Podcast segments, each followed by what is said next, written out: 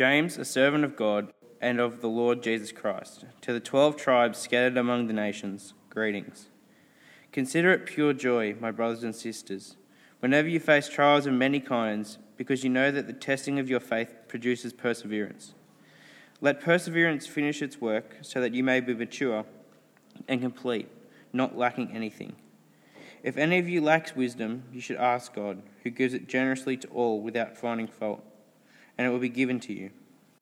But when you ask, you must believe and not doubt, because the one who doubts is like a wave of the sea, blown and tossed by the wind. That person should not expect to receive anything from the Lord. Such a person is double minded and unstable in all they do. Believers in humble circumstances ought to take pride in their high position. But the rich should take pride in their humiliation, since they will pass away like a wildflower.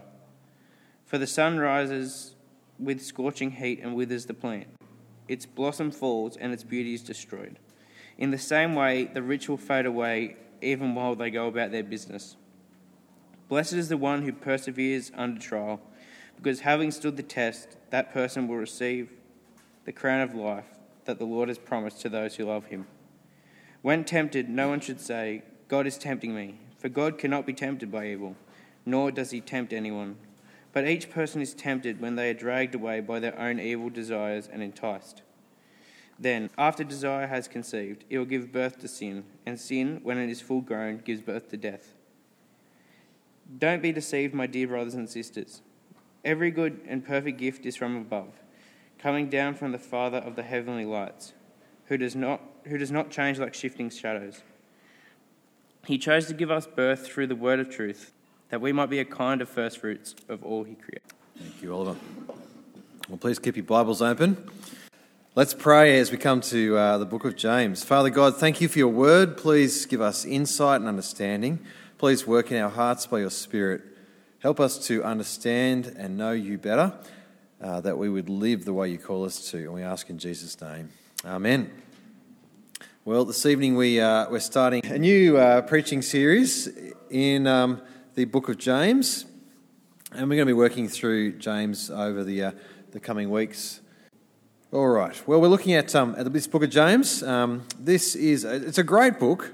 Uh, I wonder if, if for anyone this is like a favourite book of the Bible. Yep, I'm seeing a few nods, a few hands up. Yep, it offer, it's, it's my favourite currently, but that's because we're preaching on it, and so I'm pretty fickle with that. You know, I, I sort of change what my favourite book of the Bible is, but um, it is. It's often a bit of a favourite, um, and it's got a slightly different style to some of the other New Testament letters. And there's one word that's often used to describe the book of James. What is it? Practical. Yes, you said it. It's, it's practical. It's, it's, it's got you know nuts and bolts how to live as a Christian. Uh, you know, wisdom about about what to do. You know, so it talks about all sorts of topics like uh, trials, temptations, money, speech, anger, ambition, prayer, helping the poor. There's, lots of practical issues that are addressed in this. Well, it's a pretty short and punchy letter. And so people may say things like, "Oh, yeah, I like the Book of James because you know, it's practical. It doesn't get bogged down in theology." And you know, so this, we sort of set up this distinction that there, well, there's you know, there's theology, knowing stuff about God, and then there's practical stuff, you know, like what you actually do in life. And but actually, to set up this kind of distinction as if they're not related to each other would be to make a mistake because actually, and you see this in the Book of James, right through the book, just under the surface and often, popping up above the surface, is theology, is, is our understanding of God. And we actually need that in order to make sense of the practical wisdom of this letter, because the two go together. And uh, so I hope we'll see this as we work through this great book, that we'll see the connection between our understanding of God, if you like, theology, and how we live in practice. All right, let's, uh, let's get into it. And we start, uh, first of all, with troubles. Troubles. Now, when I say that, um, maybe all sorts of things come to mind tough times, difficulties. What is it that's troubling you at the moment? Maybe it's sickness or pain, uh, grief, frustration, stress, failure, disappointment. Life uh, can be tough at times, perhaps, perhaps a lot of the time. And God's word, He teaches us how to face these tough times. It says, verse 2 Consider it pure joy, my brothers and sisters, whenever you face trials of many kinds. Now, you might read that and think, gee, how, how, how do you do that? I mean, what is that? How, how can you consider it pure joy when you face trials and difficulties? Is this some kind of yeah, masochistic reverse psychology or something? Is it, is it some kind of backwards speak? Um, when my kids were, were younger, sometimes they played an opposite game where, where you say yes when you mean no and no when you mean yes. Anyone ever play this sort of game, or is it just my children that, yeah? Seeing a few nods. Uh, it gets quite confusing and, uh, and usually results in someone getting really cranky with someone else.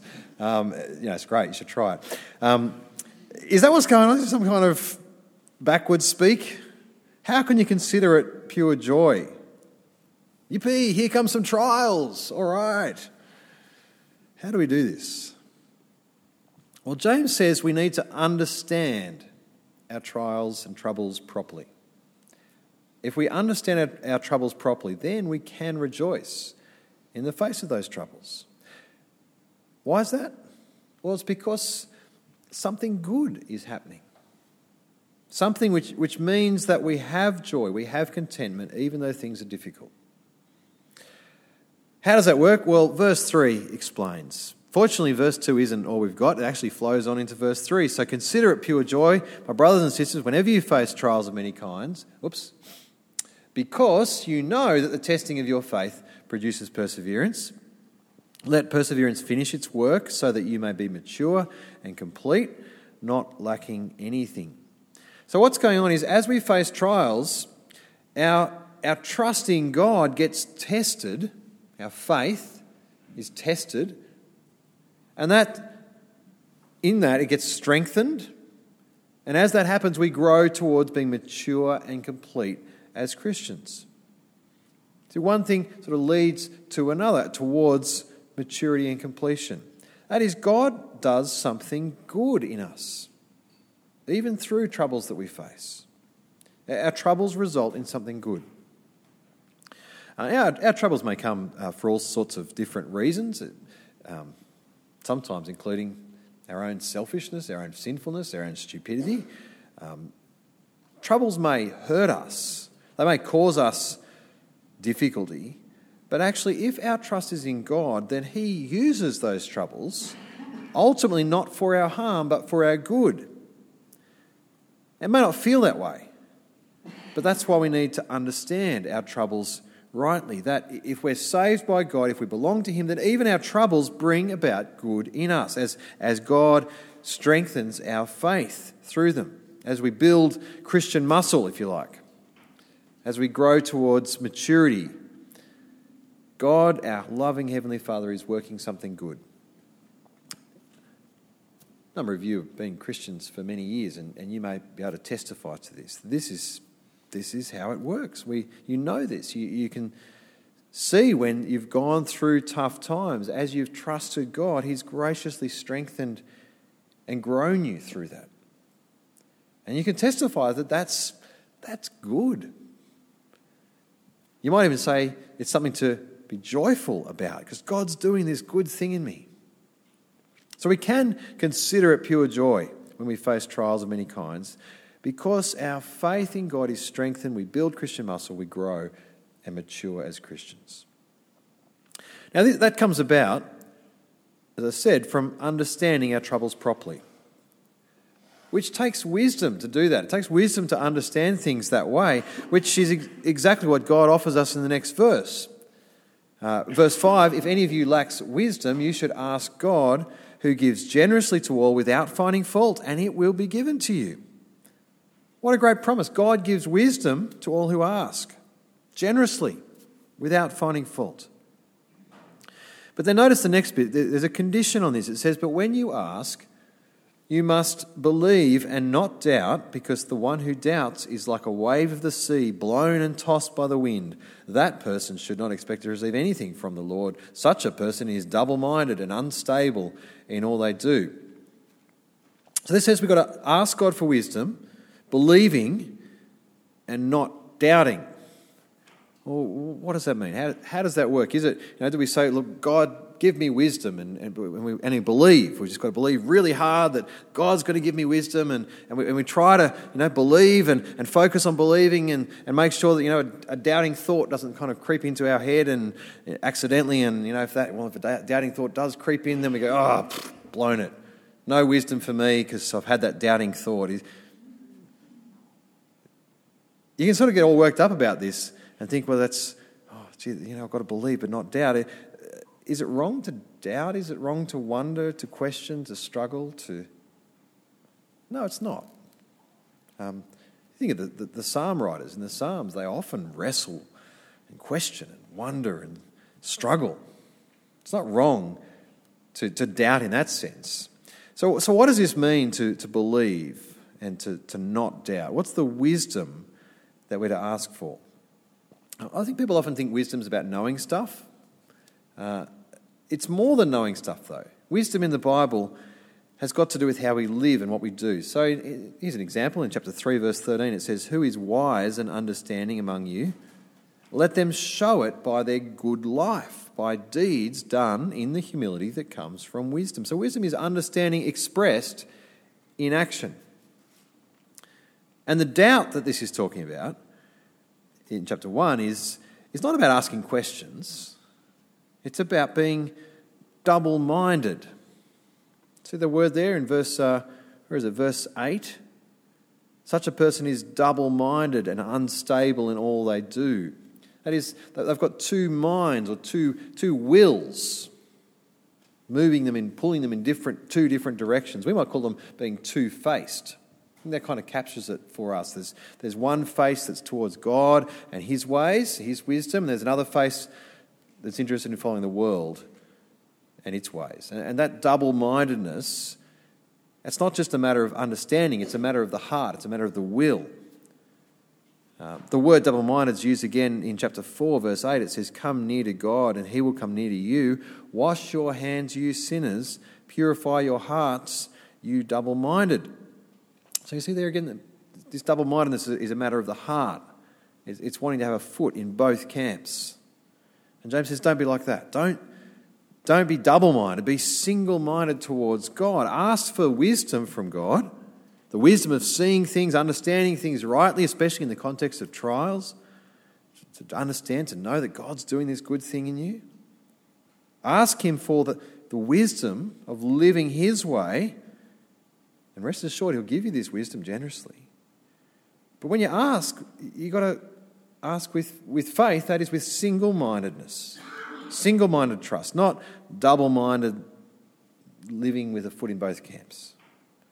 If you do that, well, you're not going to receive anything from the Lord. So there's, um, there's two responses to God when troubles test us there's, there's faith, single mindedness, or there's doubt two faced turning from God. I think one area where this, um, this gets sort of worked out, this double mindedness, can be in, in the area of wealth and poverty.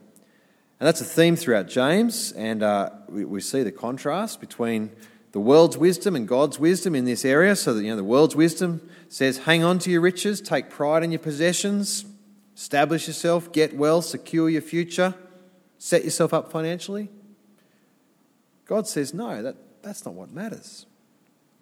So, verse 9 says, believers in humble circumstances ought to take pride in their high position. See, if, if you're poor in, uh, in the eyes of the world, you're in a low position in this world's eyes.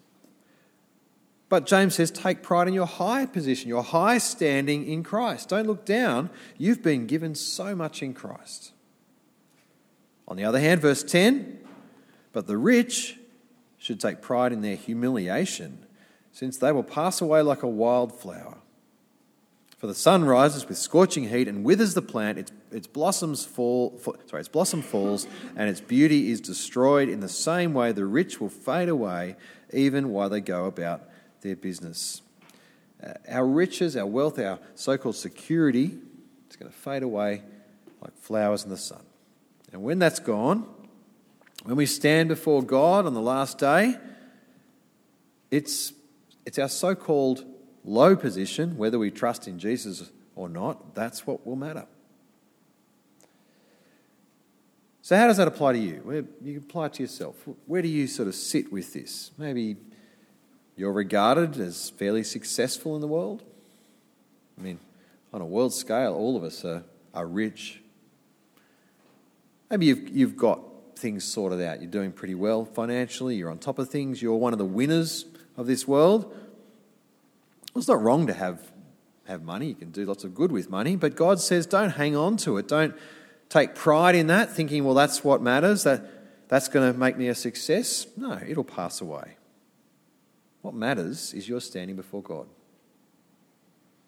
Maybe you're not one of the winners in our culture. Maybe you wouldn't be regarded as successful. Maybe you don't have much money. God says, take pride in your high position in Christ. You have been given so much. Saved by Jesus, forgiven, made right with God, made to be a child of God. Hold your head high, see things in God's perspective. Look up. And it's actually that it's that heavenly perspective that must drive us. And we see that again in James as he continues in verse 12. He says there, Blessed is the one who perseveres under trial, because having stood the test, that person will receive the crown of life that the Lord has promised to those who love him. See again, here's this persevering under trial theme. It's as we, we it's as we have our eyes on the future that's what's going to actually help us to persevere in the present. It's about saying, it's worth it. Stand firm in faith.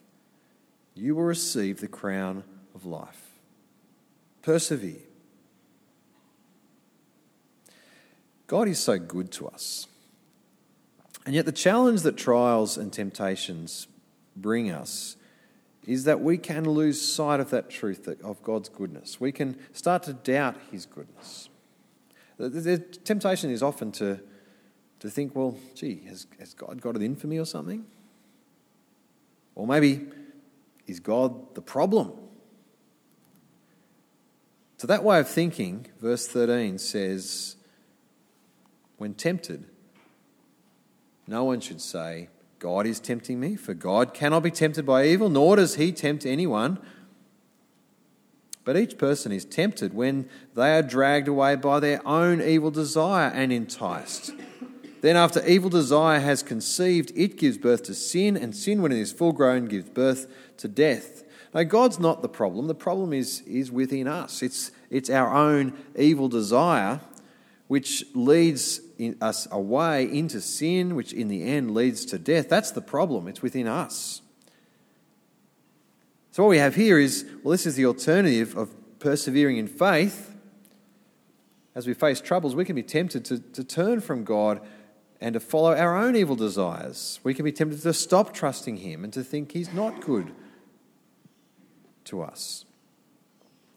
Which is why James warns us in the next verse. He says, verse 16, Don't be deceived, my dear brothers and sisters. See, there's a real danger that troubles can deceive us into forgetting God's goodness. He says, Don't be deceived. Every good and perfect gift is from above, coming down from the Father of the heavenly lights, who does not change like shifting shadows. James shifts our gaze towards our Heavenly Father who gives us such good things. He's our, he's our Father who doesn't change. He's not fickle, doing one thing today, something different tomorrow. He, he's sovereignly watching over us, giving us so much that He's good. And what's the greatest thing that our Heavenly Father has, has given us? Well, we've left the, the, the best till last. Verse 18, He chose to give us, notice, birth through the word of truth, that we might become, sorry, that we might be a kind of first fruits of all he created. God gives us new birth, new life. Got two ideas of birth going on here. Our corrupted self, it gives birth to sin, which gives birth to death. But God, in His goodness, gives us new birth through the word of truth, through the gospel. He's, he creates us to be new, new creatures. The beginning of a, a harvest of God's new creation. That's the idea that the first fruits of, of this new creation. That's what God has done for all who turn to Him in faith. If that's something you haven't, you haven't done yet yourself, can I urge you to, to do that, to listen to what God says here? God graciously gives us new birth through the word of truth. And He's with us, refining us through tough times. He promises us wisdom. And He leads us through this life, through the tough times, towards an eternity with Him. God is so good to us. He gives us so much. The challenge and, uh, and the encouragement for all of us is that it's a question I started with is how do we understand our trials, our trials and troubles? We can consider it pure joy when we face trials. And I hope you're encouraged by being reminded of how much God has done for us, how much He is doing for us, even through the trials and the difficulties. I hope you're encouraged to have that that single minded trust that says, Yes, Lord, I know that you have a plan. It hurts right now. But I trust you. Please give me the godly wisdom to live your way. And if we do that, if we see the good things that God is doing in us, to see that He is actually working through us, growing us, refining us, growing muscle towards maturity and completion, well, then we can face even our troubles with joy. We can consider it pure joy, my brothers and sisters, when we face trials of many kinds. It's a, it's a different perspective, it's a radical perspective on facing problems. But it's actually the perspective that is ours as people who've been born anew by the truth about Jesus. It's the perspective of people who, who have their eyes fixed on what's coming, who are as verse 12 says, blessed. Blessed is the one who perseveres under trial. Because having stood the test, that person will receive the crown of life that the Lord has promised to those who love him. May we be such people. Let's pray. Our Heavenly Father, we thank you that you are indeed so good to us, that you shower us with good gifts. Father, we thank you for the new life that you've given us through Jesus. That in your mercy, through that word of truth of the gospel, you have brought us to forgiveness and new life. And Father, we thank you that even in the troubles of life that, that we face, that you are at work for our good, that you are growing us and strengthening us towards maturity and completion. Now, Father, we thank you that you are bringing us home to heaven, where you will give us life with you forever. Father, we pray and ask, as your word calls us, us to, that you, we ask that you'll give us wisdom, wisdom to, to always know your goodness, so that even in the tough times we'll not be deceived and tempted to stray from trusting you. Father, please keep our faith strong that we may persevere and become mature and complete. And we ask this in Jesus' name. Amen.